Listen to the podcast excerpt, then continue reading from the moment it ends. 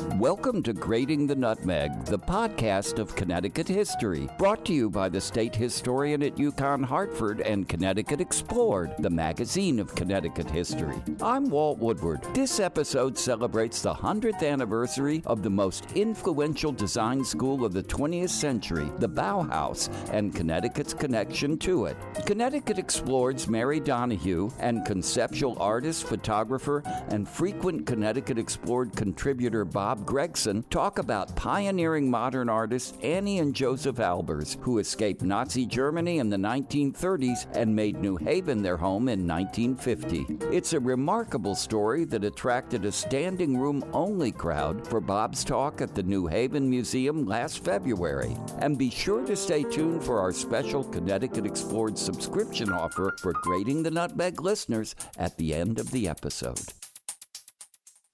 Hi. This is Mary Donahue for Grating the Nutmeg. When we realized that it was the 100th anniversary of the founding of the Bauhaus, the most influential design school of the 20th century, we knew we had to see if there were any Connecticut connections. We were thrilled to discover that internationally famous artists Annie and Joseph Albers had worked, taught, and lived in Connecticut. Frequent contributor Bob Gregson agreed to author a feature article about the Albers in our winter 2018 issue. Bob is also an artist whose work encourages playful interaction. His work is in many private collections as well as museums, and he was the creative director for the Connecticut Commission on Culture and Tourism for 20 years. Bob also gave a lecture for us about the Albers as a Connecticut Explored live event at the New Haven Museum. It was filled to capacity. Over 140 people came out, including neighbors of the Albers, homeowners that had a fireplace designed by Joseph, former students, art collectors, and many fans of New Haven's significant modern art and architecture. Welcome to the podcast, Bob. Hi, Mary. It's good to see you. You know, tell us a little bit about your first interaction when you were a young artist working at a big gallery in New York with the Albers? well, you know, I went to art school and I had a class with the Joseph Albers color course, so I knew who Joseph Albers was. And uh, after I graduated uh, from art school, I was about 23 years old, and I got a job at a prestigious gallery in New York called the Sidney Janis Gallery. The first show I had to hang was Joseph Albers. And if you've ever seen Joseph's work, it's very minimal and needs to be hung just so. So I was very um, concerned about making it just perfect. I hung it all up, and uh, out comes Sidney Janis. I'm 5'8", or at least I was. He's a little shorter than I am, and he says, You're, you, you hung them too low, hung them higher. So I hung them higher, and... Uh, at the openings, uh, uh, Joseph and Annie came, and they, the door of the elevator opens, and uh, Joseph, who is a master of color, was dressed in a gray suit, gray flannel suit, and gray shirt. He had clear glasses on. He has his gray hair uh, parted to the side, so he was minimal as far as color goes. And uh, Annie w- had beiges on. She had white, and she had beige and khakis. So they came over, and they're very tiny. So all of us are looking up at these at at this these paintings. But it was such an exciting um, thrill to see them both, and and this was about 1970, and uh, Joseph died in 1976. So it just got to meet him at the end. Why don't you tell us a little bit about them? Your lecture was so well attended, and so many people wanted to know about their beginnings in Europe. You know, Joseph was born in Bottrop, Germany in 1888. He was actually born Franz Joseph Albers, and Joseph had the PH on it, so it's interesting that, it, that he was always called Joseph with the F on it. He grew up in a in a very artistic family. His father was a master designer, master craftsman, uh, would do faux finishes and did a lot of decorating things. So he's very accomplished, and uh, they were Catholic. Joseph's father wanted him to teach, and uh, Joseph, of course, ended up being a teacher. But they lived a very, very unassuming life. Whereas Annie, who was born 11 years later in 1899. Actually, Annie's name is Anneliese Elsa Fleischmann. And she grew up in a very wealthy house. She had two siblings, brother and a sister, and her parents were extremely wealthy. Her, her father was a furniture manufacturer. Her mother was uh, heir to a publishing dynasty. Uh, she was also an accomplished tennis player, supposedly.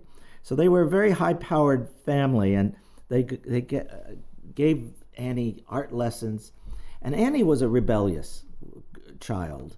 And she, she really was, uh, she knew what she wanted to do, it seems, out of life. But they both very different, and Annie's, of course, background was Jewish. So you've got these two different people being attracted to each other. So Annie and Joseph met in 1922. Uh, Joseph was a member of the Bauhaus, and Annie wanted to go to art school, but she didn't want to go to one of these technical schools, these uh, where you just learn a skill.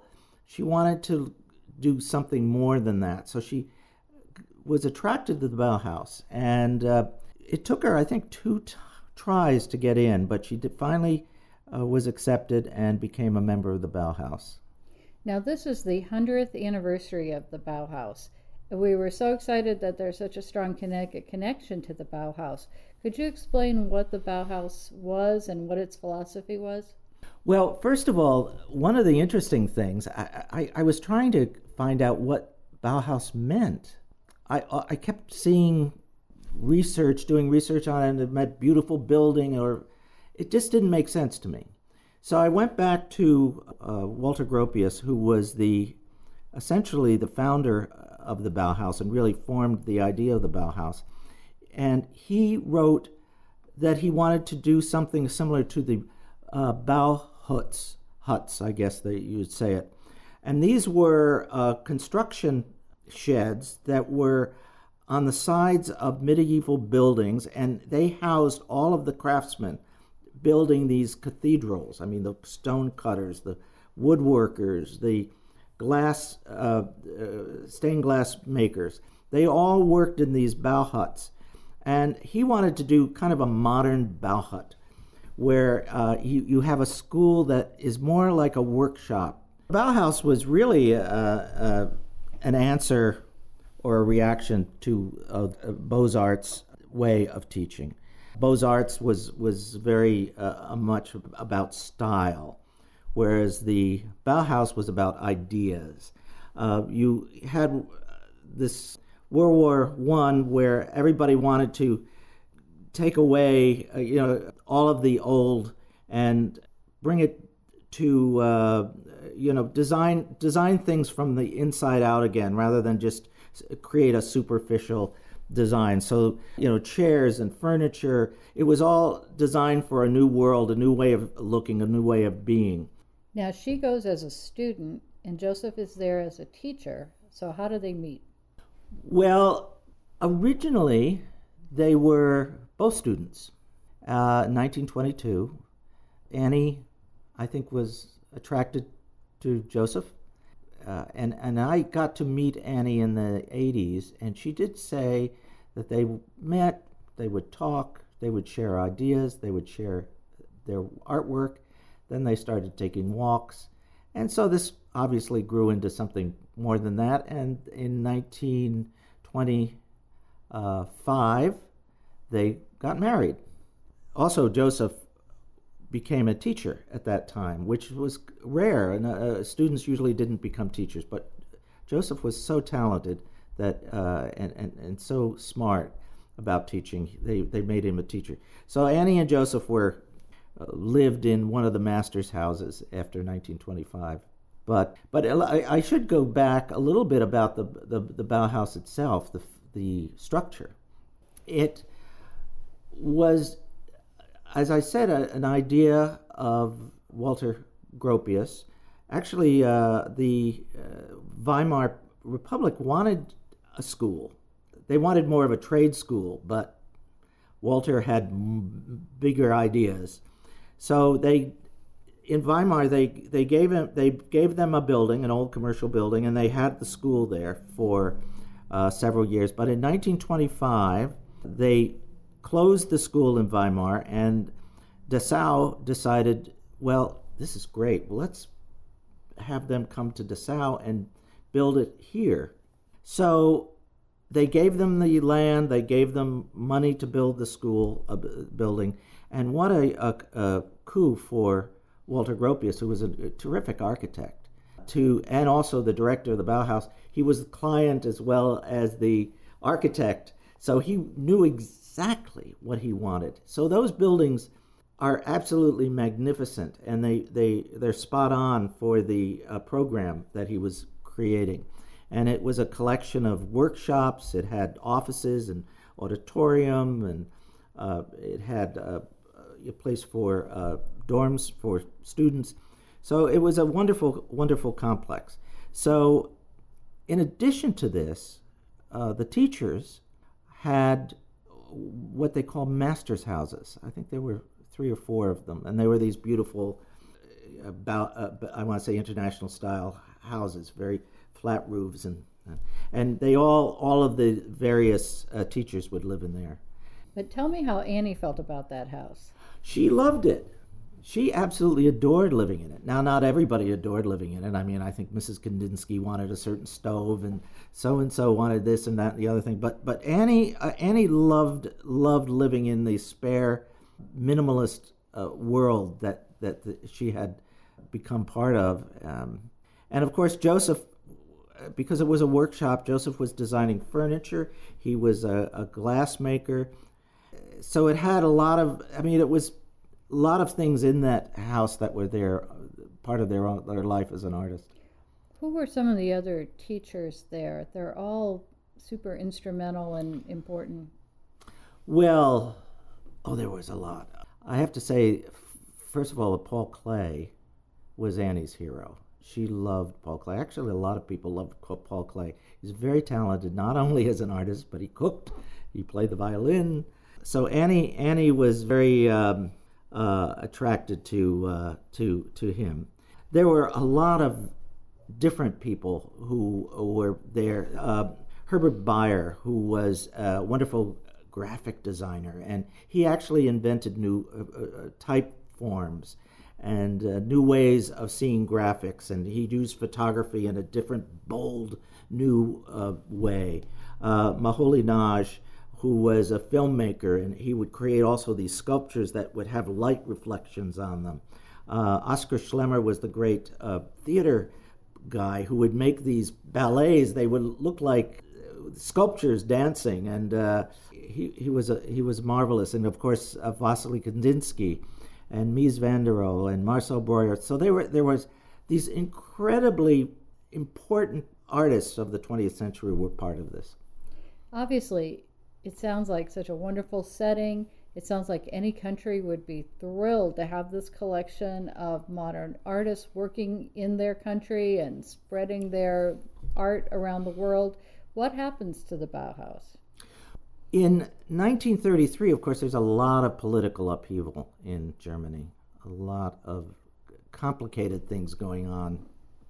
And of course, one of the things they didn't want was de- degenerate art uh, they didn't like the Bauhaus, and I think it's more complicated than the, just not liking the Bauhaus, but because uh, of politics. But now, now, this is the Nazis. These are the the Nazis. Uh, yes, these right. are the Nazis. And uh, in 1933, there was a lot of violence. Even the students at the Bauhaus were protesting things that were going on, and they decided the Nazis decided to close the Bauhaus in 1933. So, uh, and Mies van der Rohe actually wanted to uh, make the Bauhaus come alive again in a in an industrial building in Berlin, but that didn't. That was short lived. So most of the teachers and students uh, fled. Some stayed, but many of them came to America. Tell us how, you know, Joseph is Catholic, Annie is Jewish by birth. How do they escape Germany?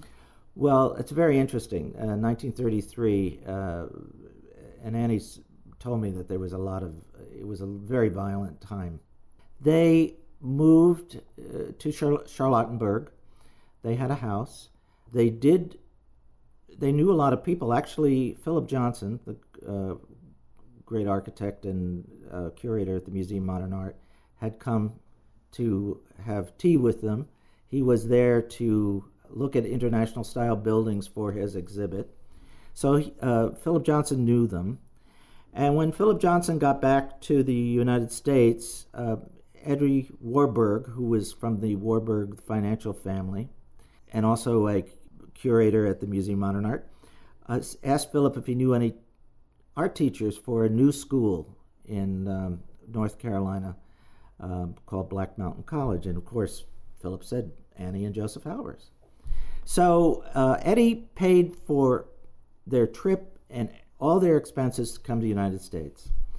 And all of a sudden they show up in North Carolina and there, there's their new world. So they're really out of harm's way. They're out of the clutches of the Nazis in Germany. They're in America.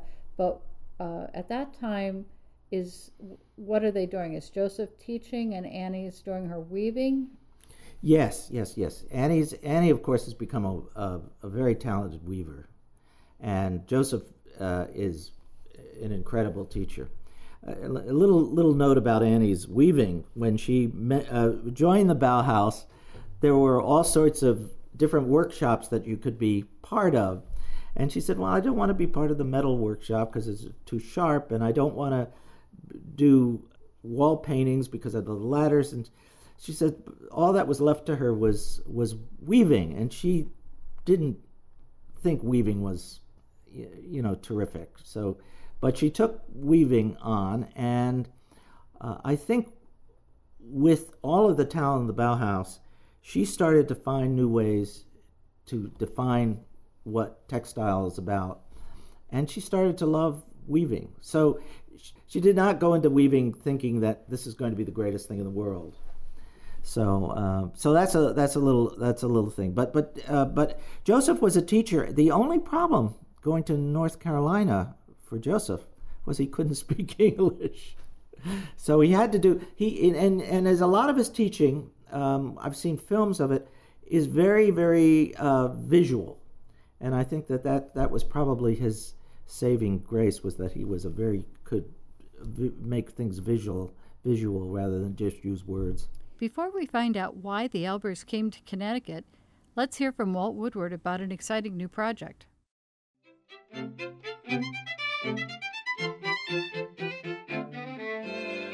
I'm Walt Woodward. I want to tell you about a brand new initiative by the Office of the State Historian and Connecticut Humanities. It's called Today in Connecticut History. Every day of the year at todayincthistory.com, we tell you about a fascinating, often little known event that happened on that very day in the past. Today in CTHistory.com provides an article, great images, and audio about the event from our daily WNPR broadcast. You can even subscribe to receive a morning email telling you what big event happened in this state on that date. This is your history, and it's worth knowing, and I hope you'll visit todayincthistory.com soon. Todayincthistory.com, because big things happen in this state on this date. We know that they, they're teaching at Black Mountain College, they're visiting Mexico. How do they end up here in Connecticut at Yale? Well, you know, Black Mountain College was very was very interesting actually because you had the Bauhaus, which you know was going to redefine society through uh, art and design, and uh, especially European society, which was well entrenched. North Carolina was inventing a society. It was America was still trying to figure out uh, who it's going to be, and so that was it was a very interesting a little change. So they were kind of inventing a culture so it was very exciting there, and there was a lot of again students like Merce Cunningham or Robert Rauschenberg, all these these people who became cultural icons for the uh, uh, here in America. They were all there, but uh, what happens is, and similar to the Bauhaus, there is this kind of swell of activity and excitement. And then it starts to become less creative and more institutionalized. And at some point, Annie and Joseph Albers decided, no, this is not for us. We're, we want to leave. And without having anything else to do, uh, they left. And 1949 was a big year for them. They had left. Joseph was doing residencies in various places around the United States. And they took a trip or, or, or, continued to take trips to Mexico, which they loved. I think they took 14 trips throughout their life and collected pre-Columbian art and you know loved the Mayan ruins. Very, very, and it, it, it, spoke to them in their own work. If you look at their work and you look at uh, the the ruins, you can see uh, how they communicate with each other. But the interesting thing is that 1949, Annie is asked by Philip Johnson at the Museum of Modern Art to do a show. She does a one woman show at the Museum of Modern Art on textiles. And that, I think, is a very important moment for her. Plus, Joseph gets an offer from Yale to be the head of the art department at Yale. So in 1950, they moved to Connecticut. Uh, they moved to West Haven, and uh, and they started a whole new life. So it sounds like Annie's work was never overshadowed by her husband, her husband's work. No, that is something that is extremely important to know. I mean, I, there are a lot of artists and wives who work together. I mean, uh, I know Christo has his own uh, world, but but he he shared it with Jeanne-Claude, uh, Claes Oldenburg. Uh, had uh, Coosje van Bruggen. They shared the creative life, whereas Joseph and Annie were totally separate. They had their own creative worlds and were all, both very successful in them. I was surprised at the kind of or the architectural style, the type of house they bought in Orange. well, when they moved to uh, West Haven, they had a little Cape Cod. It was very simple, all painted white. You know, very very modest. They were very modest. They did not they didn't like to have ostentatious things. So what happens is is that uh, Joseph is not uh, has a lot of students, a lot of famous students, a lot of famous students who are becoming very wealthy. And Joseph, although well respected and uh, regarded, was not making a great deal of money. All of a sudden, though, uh, in the 60s and the 70s, there, there was a show called The Responsive Eye at the Museum of Modern Art, and he was part of that. And it was filled with all these younger people doing op art and color field paintings. But he became like the old master of them all. And he, all of a sudden, he started to sell his work for a lot more money. And they had, had some income, resources to buy a better house. So, so they bought a house in Orange, and it was a raised ranch.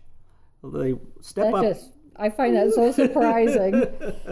but yes and no. You know, there's something about the Bauhaus which wanted to have things that were just ordinary and uh, off the rack. They loved Sears Roebuck, for example. They loved. Uh, they liked Formica. In fact, Joseph made some pieces in Formica. I mean, material wise. Uh, their house in Orange is very interesting, and I, I got to visit that and the kitchen was totally white, everything in it the counters, the chairs, cabinets. Uh, the living room was totally white, uh, simple, so uh, simple sofas. The only color in the living room was, was a couple of paintings by Joseph Albers. Annie had no artwork in it, and she didn't like to show her artwork in it. So uh, that was very interesting. So, and they had a, they, she had a little studio. She at that point she was in a wheelchair she had a little studio, and um, she was doing print, printmaking. She had stopped weaving about 1970. Decided, oh, it just takes too much time, and so printmaking was her her final things. Weren't there a lot of famous visitors at that oh. house?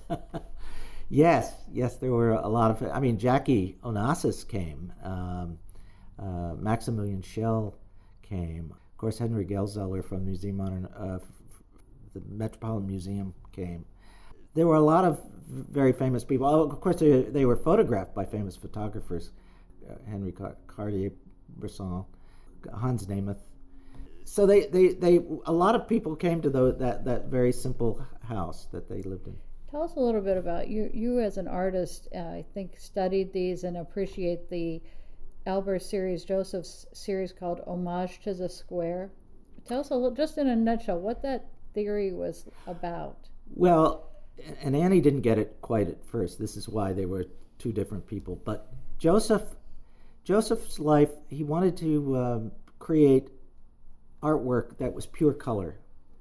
And uh, the homage to the square was trying to create the most minimal format in which to display color and let color be the expressive part of the artwork.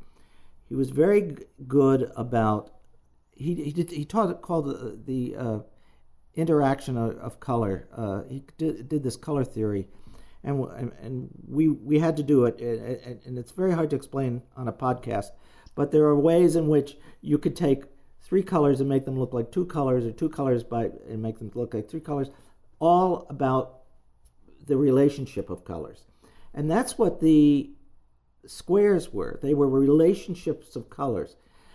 They were also never mixed colors. The, his paintings, he would scour the world for interesting uh, co- uh, tubes of paint, and he so he would use paint right out of the tube and with palette knife, and on the back of the paintings he would write down the color, uh, the tube, the maker, and all that. So if we want to reproduce some Joseph Albers paintings, we're I think anybody who's ever gone to Home Depot and looked at all those paint chips that they have can tell that if you put one green next to something else, it's going to look more yellow or it's going to look more blue. And when you're confronted by that many different color possible combinations, I can see where he was going with that. And what do you think the influence of that series was? certainly people started to see color in a very different way. But, his his the interesting thing about Joseph Albers, it was all about visual perception about things. You know, colors next to another color. But he also did other series of uh, line drawings uh, where you were they, they, almost tricked the eye. He he was in, he was interested in uh, the way human beings perceive things, visually perceive things. And didn't that have a big impact on subsequent artists? Just the big field, big paintings in one color, for example, and some of the, as you said, the op art. Oh uh, well, obviously Joseph had an enormous effect on a lot of artists, and uh, as I said, he he taught a lot of them. You know, you've got somebody like Richard Anuszkiewicz who uh, really owes a great deal of his career to Joseph's uh, teachings in their later years, how do they wind down a little bit? Well, you know, Joseph died in 1976, and Annie was still going at that point, and so Annie without Joseph was was a very interesting thing because she uh, needed to protect his legacy. So Joseph dies in 1976, and Annie is there alone. They had already established in 1971 the uh, Joseph and Annie Albers Foundation. So they were already preparing their legacy. They had uh, Nick Nick Weber, Nicholas Fox Weber, who's a wonderful historian, and he was a young kid, I guess, from Yale, and he uh, worked with them on on the foundation. Eventually, became the director of the foundation and uh, and a great friend of Annie and Joseph's. Uh, and uh, Annie Annie uh, lived an incredible rich life. I mean, after Joseph died, she had a she had shows. She had a show at the Renwick uh, in, in Washington. She was actually in a movie, just a little part, but it was very funny. Her friend Maximilian Schell did a movie called Marlene. It was on Marlene Dietrich, and Annie appears in it uh, and she get, actually gets a film credit for it. But she uh, is there for the opening of the Joseph Albers Museum in Bottrop. So she has an enormous amount of she she she has a, a great life uh, after Joseph. Plus, she oversaw the the beginnings of the uh, you know foundation which would eventually end up in Bethany, uh, which was designed by Tim Prentice, uh, who was a student of, of Albers, of Josef's uh, at Yale. So uh, she she lives until uh, she's 94 years old, and uh, it's it's it's a, it's a wonderful you know wonderful life. Tell us about how they picked out their cemetery plots. Uh, this is kind of an unusual story. It is, and I, I, I get this from uh, from Nick, or what I've read uh, that Nick Weber has said. He said they loved to drive. As a matter of fact, when Josef was able to make money, they bought a green Mercedes. That was their only luxury. And they would drive in Orange to the post road, go to the post office or do things, and then they'd drive home. So they would drive by a cemetery and they decided that's where we're going to be. And they have two headstones. Of course, you know, rather than share one headstone, they each had to have their own. And their headstones are not facing the road where everybody else's are facing, but they're facing the side so that as you drive in, you actually can see the stone. It's right there. And they wanted that because they said, you know, if one of us dies and we have to go to the uh, uh, post office, we can go drive in and sit there and read our mail and be with the other one. So I thought it was a very sweet, sweet idea that.